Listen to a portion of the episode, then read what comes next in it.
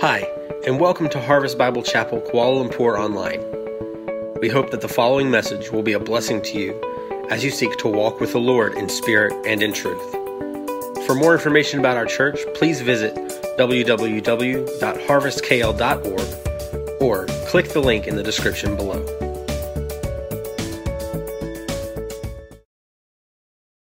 So, good morning. Good morning, Harvest. I just want to start out by saying I, I recognize that Advent might be a newer term for, for some of us. But surely the practice of waiting on Christ is not new. That is common to the Christian experience. I mean, as, as Peter, as Pastor Peter shared, Advent simply means arrival. And it's the arrival of Jesus, his coming. Presently, we live in between Jesus' two arrivals. At just the right time, Christ came as a humble babe in the little town of Bethlehem. And we set our hope on Christ coming again. Today is one day closer to Christ's return, one day closer to God completing everything that he has set out to do. In Isaiah, we've been talking about this great city of light and people being clothed in righteousness and our assured victory. Jesus is working toward that end even now. And so before Christ's first advent, you had 400 years of silence between the close of the Old Testament writings and the birth of Jesus. 400 years without a prophetic voice to speak to the people. That's a lot of waiting. That's a long time to build up habits of complacency. And so think of Advent as, as this invitation to wake up, to remember. I had a youth pastor who once told me that he prays for Jesus to return in his generation. And as a teenager, I was skeptical of that. I thought, you really believe that? I'm not sure I believe that. It doesn't feel like Jesus is coming soon. But now, 20 years later, more and more, I find my heart crying out, Come, Lord Jesus, come. I long for it. Don't you? And so, inherent in this season leading up to Christmas is a call to wait. It's a call to prepare our hearts for Christ's coming. It's a call to seek the voice of God and to anticipate the activity of God because we need Him to come down again. In Isaiah 64, the, the prophet is forecasting the post exile ruins of Jerusalem. And it was a reminder that the physical world is decaying. People are wearing out. Our moral fortitude is waning. And there's nothing we can really do to stop it. No wonder Isaiah's only resolve is to pray. God be merciful to sinners like us. We need divine intervention in our day. Thank God Isaiah supplies us with the words to say. And so the flow of our passage this morning follows like this Our longing for God's presence, our lamentable condition, and our cry for God's unrestrained love. And if that's too wordy for you, then just remember longing, lament, love. Longing, lament, love. So, starting in verse 1 of Isaiah chapter 64, Isaiah says, Oh, that you would rend the heavens and come down, that the mountains might quake at your presence. As when fire kindles brushwood, and the fire causes water to boil, to make your name known to your adversaries, and that the nations might tremble at your presence. When you did awesome things that we did not look for, you came down the mountains quaked at your presence. From of old, no one has heard or perceived by the ear. No eye has seen a God besides you who acts for those who wait for him. You meet him who joyfully works righteousness, those who remember you in your ways. Did you know that 80% of the world's ocean has never been mapped, explored, or even seen by human eyes. 80%. According to National Geographic, scientists estimate that more than 90% of the ocean species are still undiscovered. I mean, we know more about the surfaces of the moon and the planet Mars than we do about the ocean floor of the planet Earth. And even despite what little we know, oceanographers have made some remarkable discoveries. I mean, take for example that the largest mountain peak in the world, Mount Everest in the Himalayas, measured at just under nine kilometers high, would not even break the surface of the water if it was placed in the Philippine Trench just off the northwest coast of the Philippines. That the ocean floor is so deep that it would swallow up our highest mountain peaks. Isn't that amazing? I mean, does that does that just like when you think about it, does that not boggle your mind? The, the vast mysterious nature of our planet. I mean, we, we think we're so smart. We think we've got all this stuff figured out. 90% of the ocean's species, I mean, we're talking about maybe hundreds of thousands, millions, we don't even know about. And I mentioned all of this just to give you perspective, to scale for size, so that when you hear the heavens rending and the mountains quaking and the people trembling, you recognize the magnitude of the ask. Because fitting Everest into the Pacific would be a smaller task than asking the God who created all things to descend his holy habitation. When we reach for the heavens, God looks down and laughs at our arrogance. But the notion that God would come down to us, the other great religions of the world scoff. It's a stumbling block. Nothing sounds more impossible or implausible in all the earth.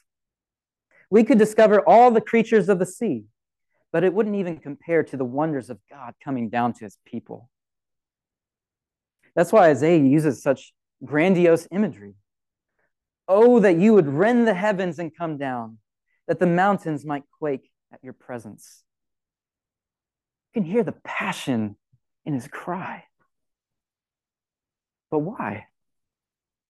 What's he crying out for? Why does he need God to come down? Do you ever look back on past events and weigh other potential outcomes?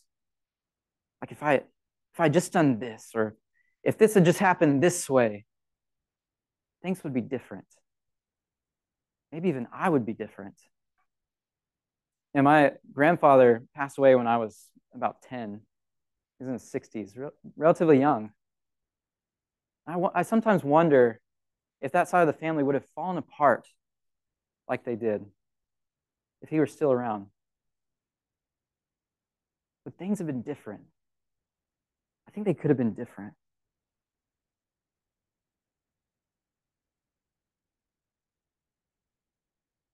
Isaiah is saying, Oh God, if you had been with us, if you had just come down, if, if Israel had experienced divine intervention, we wouldn't have experienced this exile. The, the outcomes would have been so different. Would we have been removed from the land? Would we see the ruffles of, of our country, of our places of worship? Just look at us. Look at what we've become. And we know God disciplines those he loves. And, and in his righteous anger, he will allow us to experience the consequences of sin. And maybe there's sin in your life right now that you are more inclined to build culture around than you are to put to death. Maybe think, how can I prop this up in the dark rather than how can I drag this into the light and experience the freedom of Christ? Oh, that you would long for the presence of God in your life that he would tear open the heavens, that you would feel the ground beneath your feet shake at the approach of his divine concern. The presence of God, it will shake you, it will change you. In the presence of God, you find his humility and his grandiosity all at once.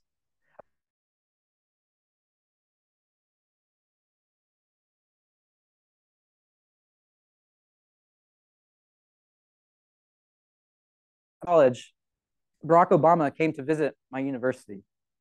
The, the president of the United States has a large footprint. Now, I got I, I never got anywhere close to him, but you felt his sheer presence all around the campus by just the, the excitement of the people around you and also the, the number of armed security outfitted around around the campus. I mean, you saw you saw armed men on rooftops, okay? Like you you felt you felt the presence around you. It was it was a different feel. But even that, even that is small in comparison to encountering the presence of God. Being in the presence of God, it's, it's never as simple and basic as we think it is. the scripture tells us it's like encountering a burning bush. It's like in the midst of hurricane like winds, still hearing the gentle whisper. Or put it like this uh, the, the book of Exodus records it this way simultaneously as Moses is up on the mountain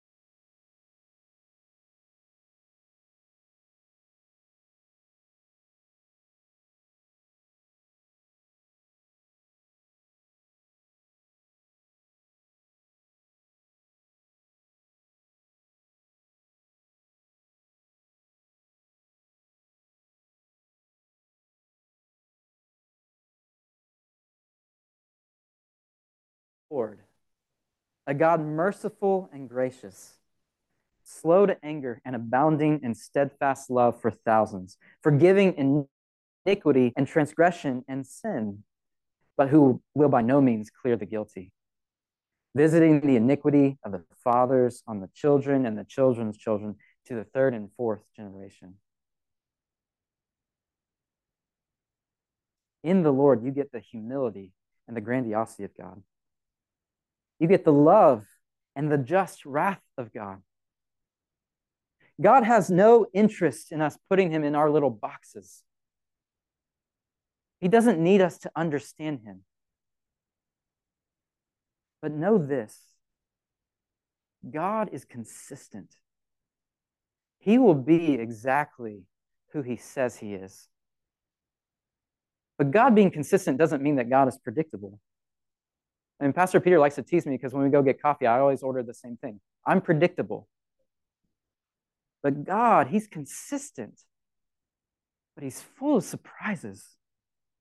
I mean, just look at verse 3. It says, When you did awesome things that we did not look for, you came down, the mountains quaked at your presence. God's work in the past teaches us that we can't box Him in.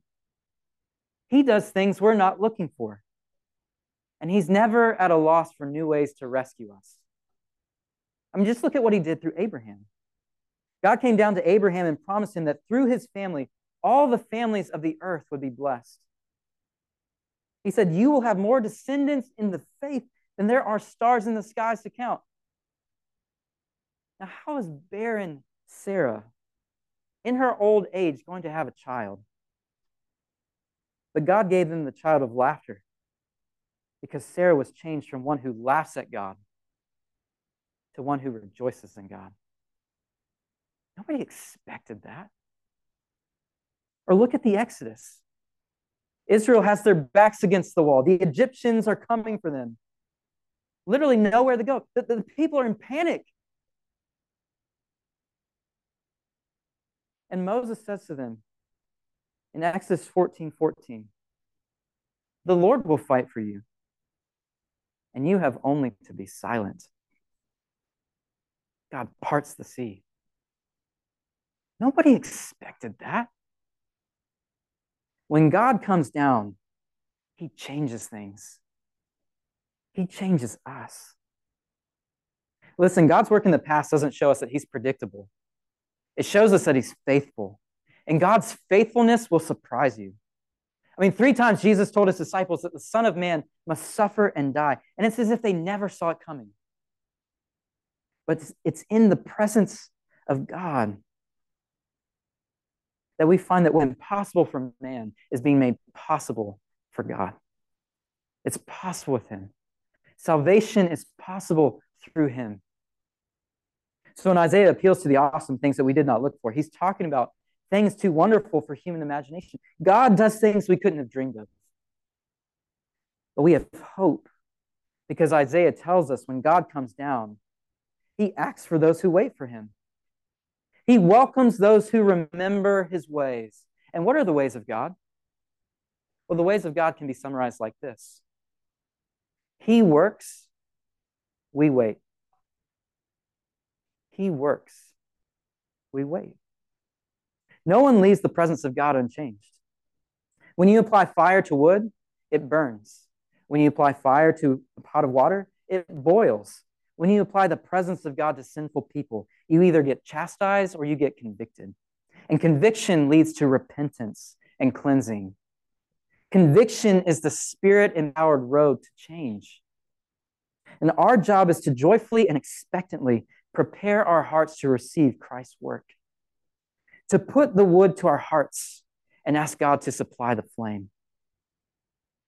Listen, waiting on God, it's not a passive activity. Waiting is active, it's preparatory. Like expectant parents prepare for the birth of a newborn child. You build the crib, you get the car seat, the diaper bag, the clothes, the birthing classes. You do all the things. So do hopeful sinners expect the Spirit of God to birth the righteousness of Christ in their lives. When you long for Christ's presence in your life, you study the Word. You pray for conviction. You gather with the saints. You give to God's cause. You minister reconciliation you preach Christ to all. But see, encountering the presence of God changes us because it confronts us, it makes our sin unavoidable. Have you ever experienced the sting and the stench of your sin? Isaiah says at the end of verse 5 Behold, you were angry and we sinned. In our sins, we have been a long time. And shall we be saved? We have all become like one who is unclean, and all our righteous deeds are like a polluted garment. We all fade like a leaf, and our iniquities, like the wind, take us away. There is no one who calls upon your name, who rouses himself to take hold of you. For you have hidden your face from us, and have made us melt in the hand of our iniquities. Second, lament longing, longing for the presence of God, lament, lament our lamentable condition. Anyone can come to the Lord, anyone. But no one can come and remain ignorant of sin. There's a moral requirement for being in the presence of God. God welcomes those who welcome him. He gladly meets with those who desire his righteousness. But any honest person persisting in their sin can see the conflict. The second part of verse 5 says, Behold, you were angry, and we sinned. Now, why not say, We sinned, and you were angered? We sinned, you got angry. Now it says, You were angered, and we sinned. Because the point is not to highlight God's anger, but our persistence in offending him says, In our sins, we have been a long time.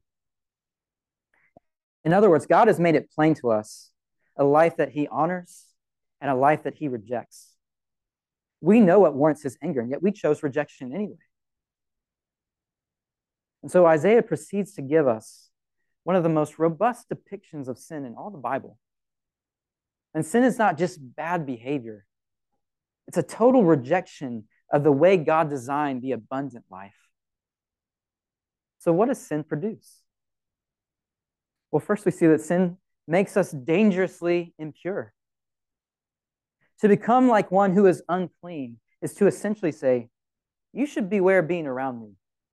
I just might make a mess of your life. In fact, lepers in, in Isaiah's day, lepers were uh, people with contagious, untreatable skin diseases. They were pushed to the margins of society lest you become infected by them. People didn't want to be around them.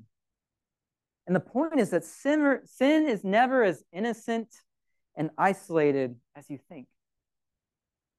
Sin makes relationships with others volatile, and it makes a relationship with God impossible. But listen, the, the church must be a place where people can come to be cleansed from their sin. But sometimes, even in the church, people want to persist in sin. And being in the church can even lead you to think that you're all right. It's not that bad. Look at where I am. But sin is like cancer. There are many types of cancer, and some types are more aggressive or need more immediate care than others. But also, like cancer, all sin is serious, and when left unchecked, results in death. One such set of sins that often goes unchecked in the church is gossip and flattery. Someone once said that gossip is saying behind someone's back what you would never say to their face. And flattery is saying to someone's face what you would never say behind their back. And when that is allowed to persist long enough, it undermines the relational integrity and hinders our gospel witness. Such talk communicates that we don't handle conflict well because we don't tell the truth. And we don't love others well because we don't seek their good. And so we should never downplay the impurity and severity of sin. Second, our sin produces filthy deeds. He says it's like filthy rags. Now, I want you to, to keep in mind that we're, we're not talking about life in the spirit here. As, as believers, we should take courage that God produces righteousness in us. The righteous shall live by faith. That means he works, we wait. Remember? But those who walk according to their own deeds tend to think they're doing good. I mean, religious people tend to think this way. They think they are better off than they actually are, especially when compared with other people. But even the religious life is lived according to the flesh. When people like this get asked, if, if you were to die tonight, why would God let you into heaven? They answer with a list of reasons that justify their own merit. They completely miss Moses' Moses' point when he says, God, if your presence is not with us, then we don't want to go. Because the only thing that gives us a whiff of holiness is your presence with us. Now, the righteous deeds, these righteous deeds are, are like what Paul talks about in Philippians 3, when he says he was circumcised on the eighth day of the people of Israel, of the tribe of Benjamin, a Hebrew of Hebrews, as to the law, a Pharisee, as to zeal, a persecutor of the church, as to righteousness under the law, blameless. But he says, whatever gain I had, I counted as loss for the sake of Christ. Indeed, I count everything as lost because of the surpassing worth of knowing Christ Jesus, my Lord. For his sake, I have suffered the loss of all things and count them as rubbish in order that I may gain Christ and be found in him, not having a righteousness of my own that comes from the law, but that which comes through faith in Christ, the righteousness from God that depends on faith. Three, we see our, our sin leaves us depleted and directionless. Psalm 1 teaches that the, the blessed person is like a tree planted by streams of water that yields its fruit in its season, and its leaf does not wither. In all that he does, he prospers. Those who are firm in faith are rooted and grounded in the Lord. They hold fast to him, they persevere but the wicked are not so. The wicked are like chaff that the wind drives away. Those who seek life apart from God think that they're strong, think that they're free. But we're all the same. We are all the same. Apart from God, we all serve the desires of the flesh. Don't you know that about yourself? You know this, right? You, you picked up on this as you experience life. You, you, you, you feed the desires of your flesh. All of us, we take ourselves to be more rational and measured than we actually are. But when faced with something we want, even if we know it's bad for us, who doesn't start justifying to their own conscience why they need it? I mean, I was just walking by the gas station the other day thinking, I want a Mountain Dew. No, I don't need a Mountain Dew. I just had another drink. I didn't need, no, it's, but it's not that, it wouldn't be that bad. Who doesn't do these things with all kinds of things? We're constantly trying to feed our flesh, our desires. They're there. They'll rise up, they'll talk to you. James tells us that when we're enticed by our desires, then desire, when it has conceived, gives birth to sin. And sin, when it is fully grown, brings forth death. And so Isaiah sees here that the life of sin, it's pervasive, it's defiled, it's destructive, it's deceitful, it's disinterested in God, it's isolated from God, and it's brief. Sinful people waste away because we won't turn to God. And because we won't turn to God, He hides His face from us. What can be done? What are we to do? The only chance we have is to appeal to God. It's to call for Him to work while we patiently wait. It's a call for God to descend and to ask Him to rouse our hearts to respond. Thank God He actually cares about His places of worship. Thank God He actually cares about meeting with His people. And so Isaiah says to God, Your people are separated from you, and there's nothing we can do about it. Will it stay like this forever? And so in verse 8, continue. He says, But now, O Lord, you are our Father. We are the clay, and you are our potter. We are all the work of your hands. Be not so terribly angry, O Lord, and remember not iniquity forever. Behold, please look. We all, we are all your people. Your holy cities have become a wilderness. Zion has become a wilderness. Jerusalem a desolation. Our holy and beautiful house, where our fathers praise you, has been burned by fire, and all our pleasant places have become ruins.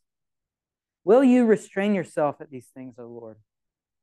Will you keep silent and afflict us so terribly?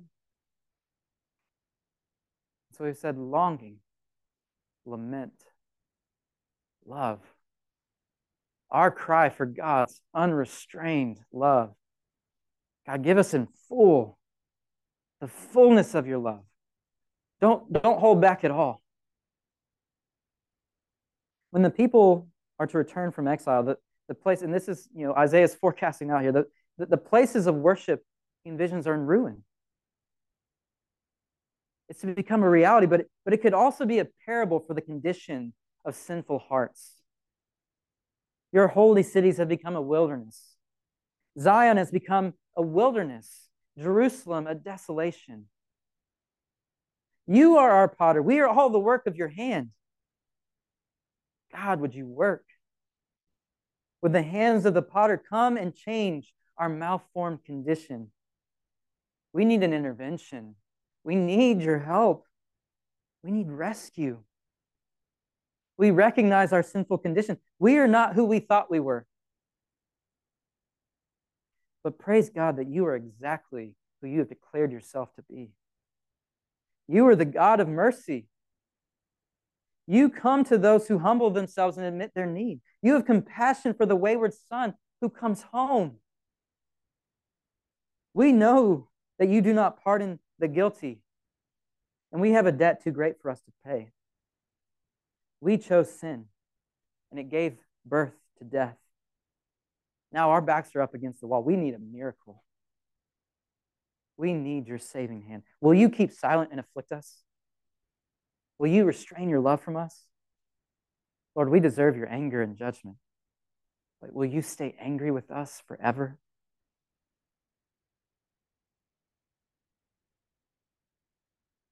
You want to know what tears the heavens and quakes the mountains?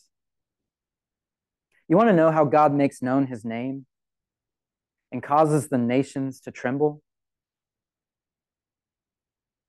Matthew records in his gospel that over 2,000 years ago, an angel appeared to a Jewish man named Joseph in a dream and said to him, Joseph, son of David, do not fear to take Mary as your wife, for that which is conceived in her is from the Holy Spirit. She will bear a son, and you shall call his name Jesus, for he will save his people from their sins. All this took place to fulfill what the Lord had spoken by the prophet. Behold, the virgin shall conceive and bear a son, and they shall call his name Emmanuel, which means God with us. When people cry out in repentance and ask for mercy, God comes down. He comes with unrestrained love. He says, I will tear open the heavens and shake the mountains to come to you. He says, Your life bore sin, which gives way to death, but I will take the guilt of sin upon myself through my Son, so that you may have life by his blood. I will take your place. I will take death upon myself. Today, we, as, as we've already been talking about, we are celebrating baptisms. And to be baptized is to declare that God has taken up residence with you. He lives in you. When you are dipped in the waters, you are symbolically putting sin to death. And when you are lifted out, it's like you're raised to new life with Christ. Baptism doesn't save you, but it gives testimony to the truth that in Christ, God has. If you have never been baptized before, what keeps you from this life? You need the touch of God to intervene in your life. And He's both willing and able to save you. Church, I'd like to bow, bow your heads in, in prayer. Church, God has not run out of ways to save you, and He will not hide His face from us forever. He will shine His face upon you so that you will shine in His righteousness brighter than the sun. Heavenly Father, we long for your presence with us. We lament our sin, but we know that in Christ we are not without hope. That in Christ you cleanse us, you heal us, you save us. You will work for those who wait for you. Teach us to walk in your ways and to remember your good works. Renew us by your love, we pray. In Jesus' name.